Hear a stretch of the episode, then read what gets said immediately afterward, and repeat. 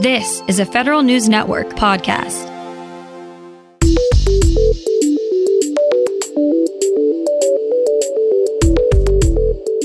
Coming up on today's federal newscast, EPA's telework program will look significantly different whenever normal operations resume. OPM gets around to implementing a customary personnel move for the transition. And NASA and the FAA are teaming up to ensure a healthy future for commercial spaceflight. These stories and more in today's federal newscast.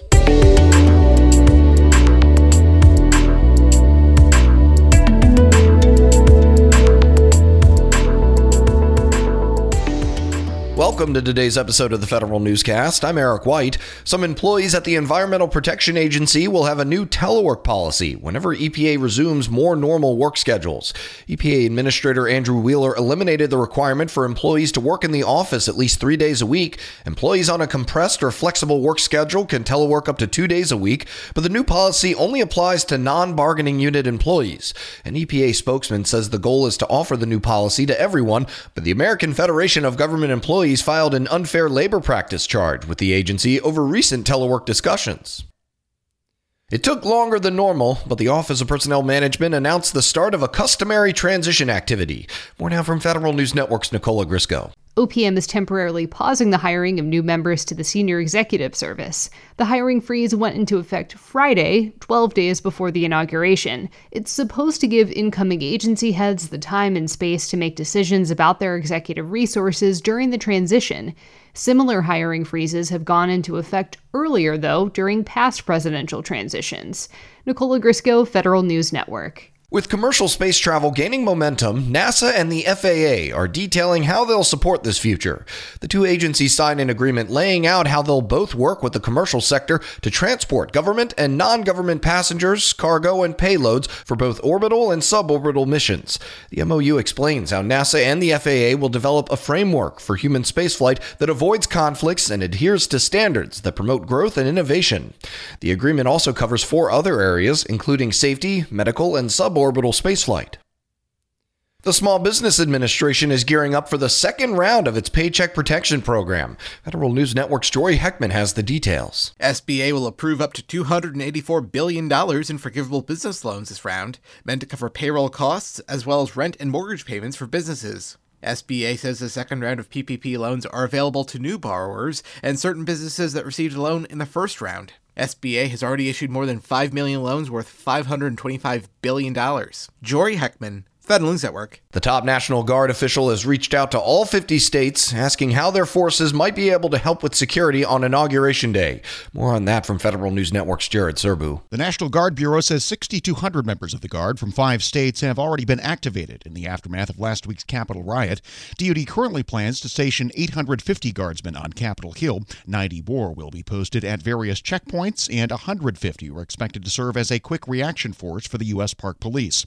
Army Secretary Ryan McCarthy says DoD is also debating whether to allow National Guard members to carry weapons during their activation in the nation's capital. Jared Serbu, Federal News Network. The Naval Community College begins teaching its first class of students. The college was the brainchild of former Navy Secretary Richard Spencer and was built to help sailors get official credit for some of the education they were undertaking during service.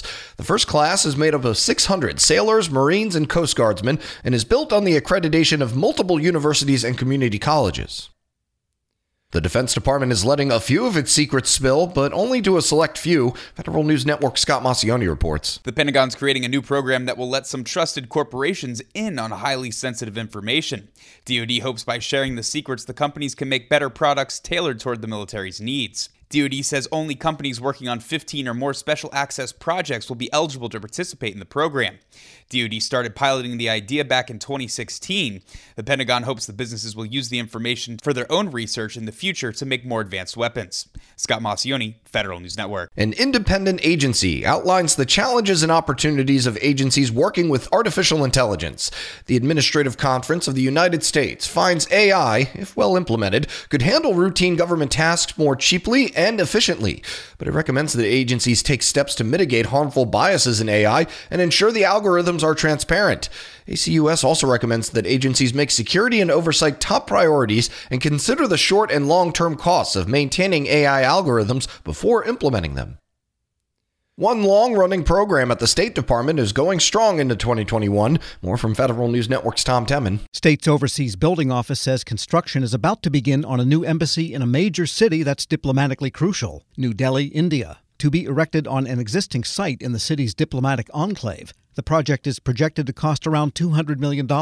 It'll involve new construction and landscaping and renovation of an existing building. Since launch of the program in 1999, the State Department has finished 164 new embassies, with 50 more to go. I'm Tom Temin. And two federal technology executives take new jobs at DHS and in the federal judiciary. Federal News Network's Jason Miller brings us the details. Ken Bible has moved to the Homeland Security Department from the Marine Corps.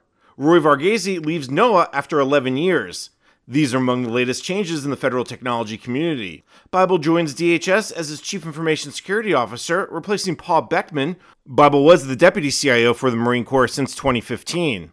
Meanwhile, Varghese joined the Administrative Office of the U.S. Courts as its chief of the Case Management Systems Office. He had been the CIO of NOAA Fisheries since November 2017. Jason Miller, Federal News Network. You can find more information about these stories at federalnewsnetwork.com. Search Federal Newscast, subscribe to the Federal Newscast on Podcast One or Apple Podcasts, and stay up to date on your agency's response to the coronavirus with our coronavirus resource page. I'm Eric White.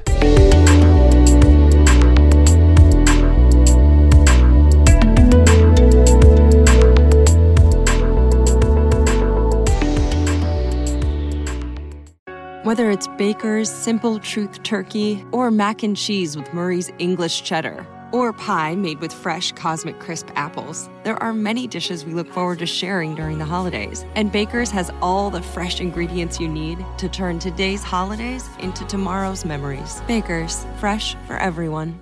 Get more ways to save at the Buy Five or More Save $1 each sale. Just buy five or more participating items and save a dollar each with card. Baker's, fresh for everyone. This holiday season, Peloton's got a gift for you. Get up to $200 off accessories with the purchase of a Peloton bike, Bike Plus, or Tread.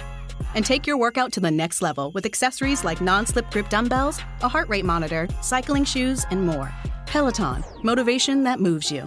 This limited time offer ends December 25th. Visit onepeloton.com to learn more.